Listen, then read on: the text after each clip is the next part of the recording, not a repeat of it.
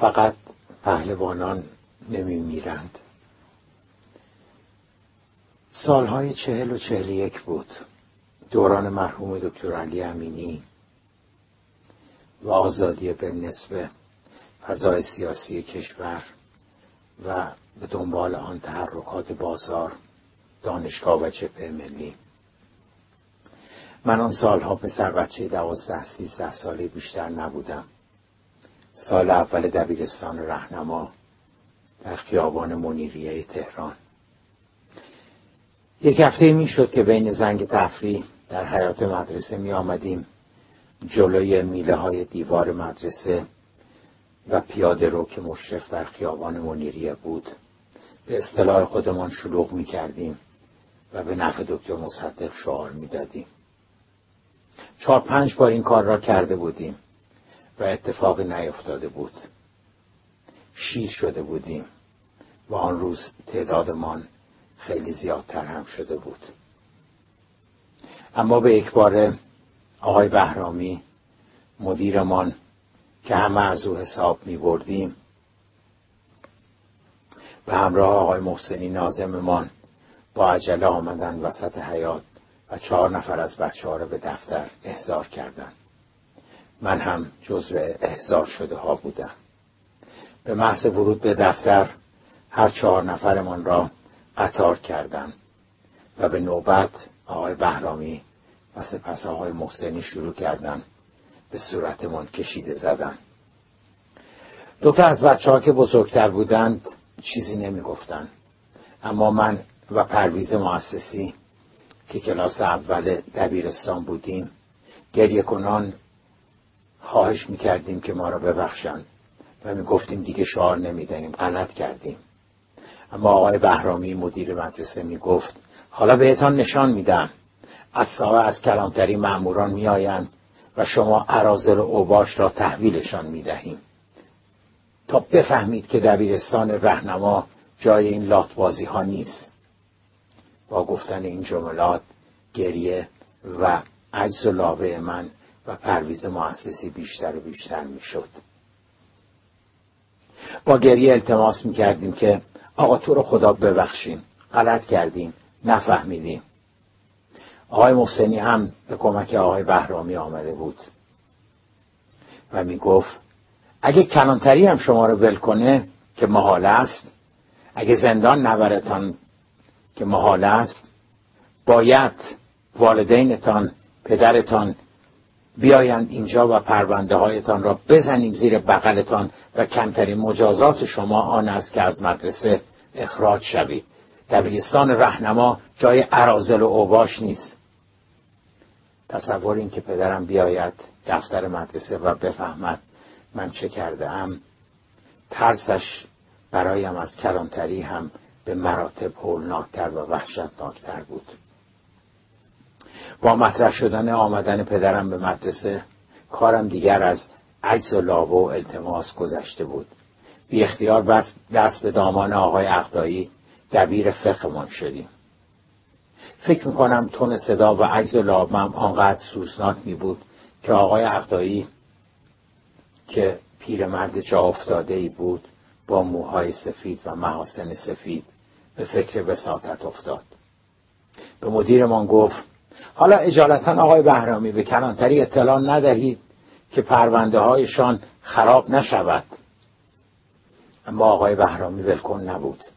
و می گفت من باید از این احمقها از این لاتها از این چاقوکش ها سرمشقی بسازم برای بچه های دیگر که دیگر حوث این غلط کردن ها رو نکنن و بعد به ما می‌گفت می‌دونید اگه به علا حضرت شاهنشاه می‌دونید اگه به پدر تاجدارمان اطلاع بدهند که شما چه حرفهای خائنانه ای زده اید چه بلایی سرتان میآورند می‌دونید پدرانتان را هم خواهند برد به کلانتری چون ما که به شما این چرندیات رو یاد ندادیم در این دبیرستان. حتما تو خونتون این حرفای خائنانه رو یاد گرفتین. حتما پدر مادرای توده ایتون این حرفا رو می‌زنن که شما هم این حرفا رو یاد گرفتین. یک ایرانی با شرف و وطن پرست برایش اعلی حضرت خاک ایران پدر تاجدارمان و پرچم سرنگمان اول و آخر است و اصلا باید شرم کند که نام افراد خائن را ببرد. سخنان او را از فرد ترس و لرز درست نمیفهمیدم. از شدت ترس یادم رفته بود که اصلا وقتی تو حیات مدرسه شلوغ می‌کردیم نام چه کسانی را بیشتر می‌دادیم. دکتر مصدق را یادم میآمد اما از شدت ترس هیچ چیزی دیگر آن روز به یادم نمی آمد. آقای محسنی با عصبانیت رو به ما کرد و گفت اصلا شما این حرفایی را که می‌زنید معنیش را می‌فهمید؟ خواستم بگویم نه اما سیلی محکم آقای محسنی زبانم را بند آورد. خودش ادامه داد که مثلا همین که داد می‌زدید مثل عرازل و اوباش مثل چاقوکشا که آقای ایران کیه؟ غلام رضای تختیه اصلا شما می‌دونین تختی کیه؟ خجالت نمی‌کشین مثل الوات ها مثل لات ها اسم کشتیگیر لات رو میارین وسط دبیرستان. ما در سکوت کامل بودیم و من به سرنوشت نامعلوممان فکر می‌کردم که یه مرتبه آقای بهرامی با نواختن کشیده محکم به صورتمان گفت چرا لال شده این آن چرا الان دیگه داد می‌زنین چرا الان دیگه لات بازی در نمیارین؟ چرا الان دیگه واسه کشتیگیر لات مثل خودتون شعار نمیدین؟ چرا حرف نمی‌زنین؟ اون لات شلا می‌دونی حالا سیاسی شده؟ اون خاک زیر پای علا حضرت هم نمیشه. اون مهدی که اصلا سواد نداره. شما الدنگ ها می‌دونین اون چند کلاس درس خونده؟ من بی اختیار گفتم نه آقا نمی‌دونیم آقای بهرامی کشیده دیگری به صورتم زد و گفت خب پدر سوخته یک آدم بی سواد اگه درس خوانده بود اگه دکتر و مهندس بود لاقل آدم دلش نمیسوخت. تو پدر سوخته به همراه چند تا بدتر از خودت آن وقت هوار می‌کشین که آقای آقاها کیه؟ هوار می‌کشین که یک بی سواد کشتیگیر لات آقای ایرانه خجالت نمی‌کشین.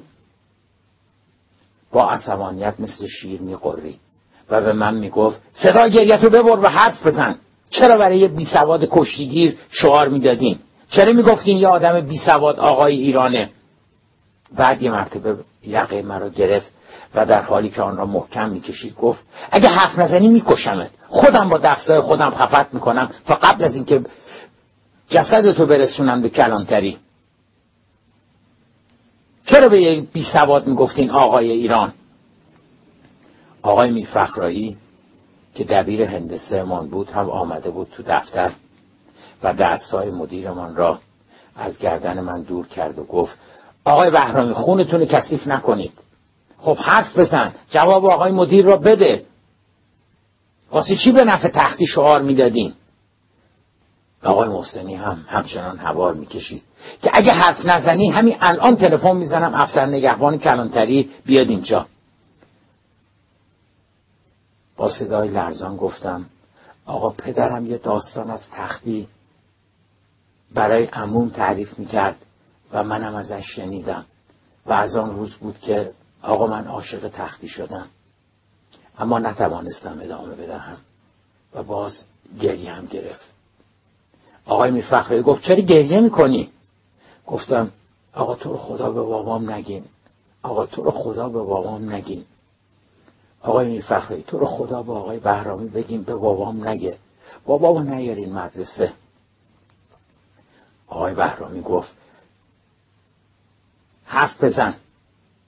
و قصه تختی رو که بابات برای عمود گفت بگو ببینم چی بوده. آقای میرفخرایی هم گفت قصه رو بگو. که چرا اون روز عاشق تختی شدی؟ من از آقای بهرامی خواهش می‌کنم این دفعه شما رو ببخشه و قول بدین هر کس خواست از این به بعد شلوغ کنه شما فوری بیاین دفتر با آقای بهرامی یا به نازمتون آقای محسنی بگین. قبل از اینکه من چیزی بگم آقای بهرامی گفت اصلا نمیشه. تا به کلانتری نفرسته میشون آقای میرفخرایی و باباشون نه اینجا فایده نداره. آقای میرفخرایی گفت حالا زیبا کلام قصت بگو ببینم. بابات راجع به تختی چی می‌گفته؟ گفتم آقا بابام می‌گفت تختی وزن هفتم کشتی می‌گیره و همیشه دوتا حریف قدر داره. یکی اسمت اطلی از ترکیه و دومی هم مدودوف از شوروی. در المپیک ملبورن آقا تختی برای طلا رو در رای مدودوف قرار می‌گیره. اما آقا بعد که کشتی تموم میشه یوری شاه مرادوف سرمربی تیم ملی کشتی شوروی میاد و در حالی که تختی رو دوشک نشسته بوده او را میبوسه. همه تعجب می‌کنن آقا که چرا سرمربی تیم روسیه میاد و کشتیگیر ایرانی رو میبوسه. از تختی می‌پرسن چرا یوری شاه مرادوف تو رو بوسید و چرا اومد تو رو بغل کرد؟ اما آقا تختی میگه که منم نمی‌دونم. و ایرونیا میرن پیش شاه مرادوف و از خود شاه مرادوف می‌پرسن که چی شد که شما بعد از کشتی اومدین و تختی رو بوسیدین و او رو در آغوش گرفتین. شاه مرادوف میگه برای اینکه تختی قهرمان واقعیه. تختی جوان مرده یه جوان مرد واقعی. بعد ادامه میده که کتف چپ مدودوف آسیب دیده بود و درد می‌کرد. تختی هم اینو می‌دونست. اما در تمام مدت کشتی که با مدودوف سر شاه بود حتی یک بار هم به سمت شانه او نرفت. و دست به شانه آسیب دیده او نزد. تختی شما قهرمان نیست او پهلوان است. به اینجا که رسیدم دیگه نتونستم چیزی بگم. فقط دیدم آقای میرفخرایی دستمال خاکستری رنگش رو از جیبش در اشکایش رو پاک کرد. و بعد هم بدون اینکه کلامی بگه از دفتر رفت بیرون. آقای بهرامی هم رفت سمت میزش. رو صندلی پشت میزش نشست. قوطی سیگار نقرهیش رو در آورد و یه سیگار روشن کرد. آقای محسنی هم آروم گفت این دفعه که گذشت و آقای بهرامی شما رو بخشیدن فقط یک بار دیگه فقط یک بار دیگه زیبا کلام. مؤسسی من ببینم شما از این غلط ها می‌کنین. به خدا آقای بهرامی هم ببخشتتون من خودم پدرتون رو در میآورم. بعدها که بزرگتر شدم فهمیدم اون روز چه بلایی سر آقای بهرامی و آقای حقدایی و آقای محسنی و آقای میرفخری آورده بودم.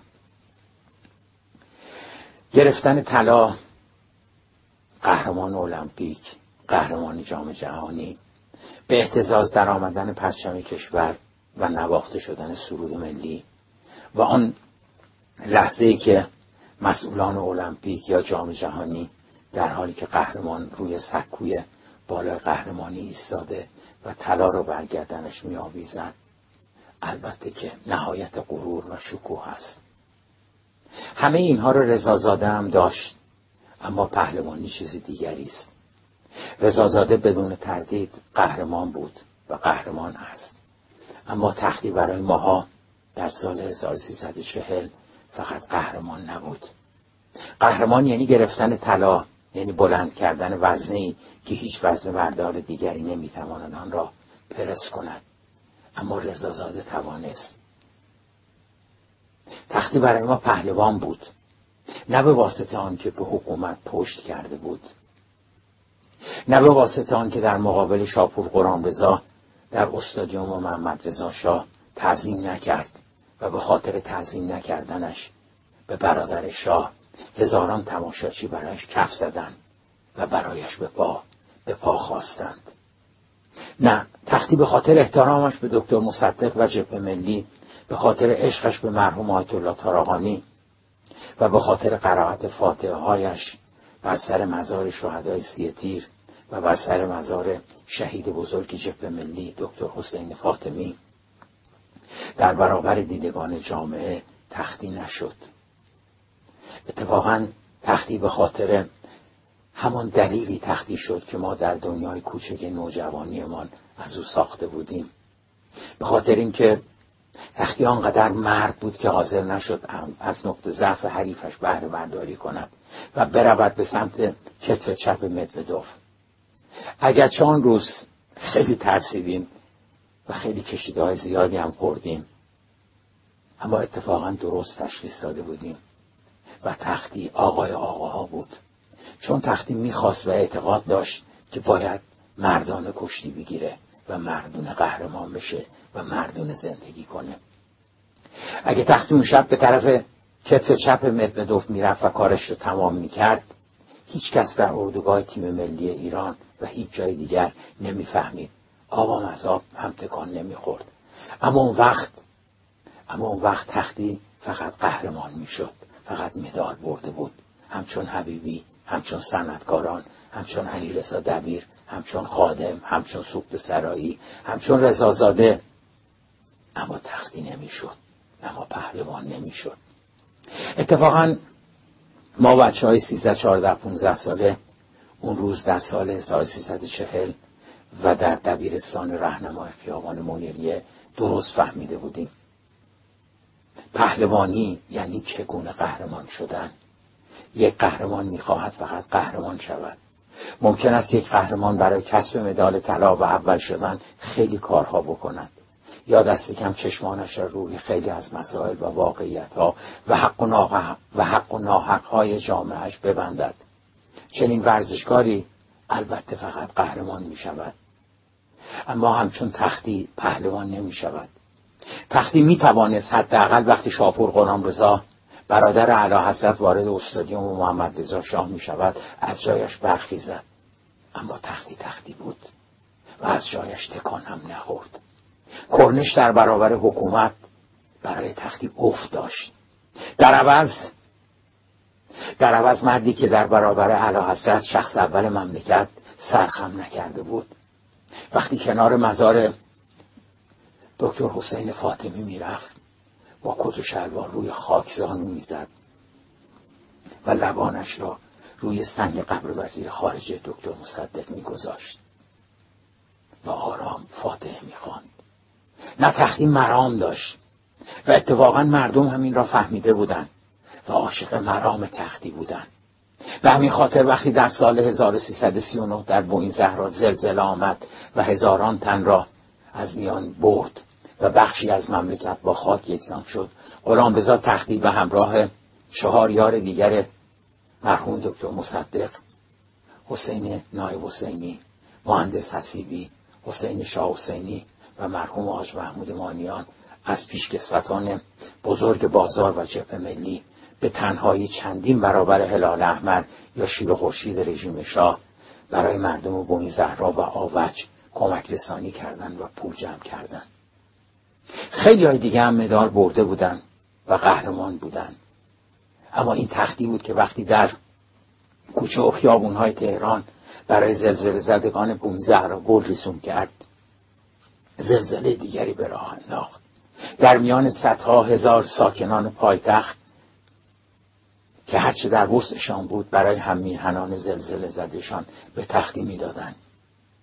عکس زن رخشوی همون روزها در مجلات چاپ شد که علنگوی طلایش را درآورده بود و به تختی داده بود. آقای بهرامی فکر می‌کرد که ما مسئول قهرمانی تختی شده ایم. با قیز از ما می‌پرسید. مگه هیچ کسی دیگه توی این مملکت خراب شده قهرمان نشده و مدال طلای المپیک نیاورده؟ اما آنچه آن روز نمی‌دانستیم نمی‌توانستیم به او بگوییم. اما در عالم نوجوانی خودمان هم بهش رسیده بودیم و با همه وجود آن را حس می کردیم این بود که آقای بهرامی تختی فقط یک قهرمان نبود. مهمتر از قهرمانی او یک پهلوان بود. مهمتر از پهلوانی او انسانی با مرام بود.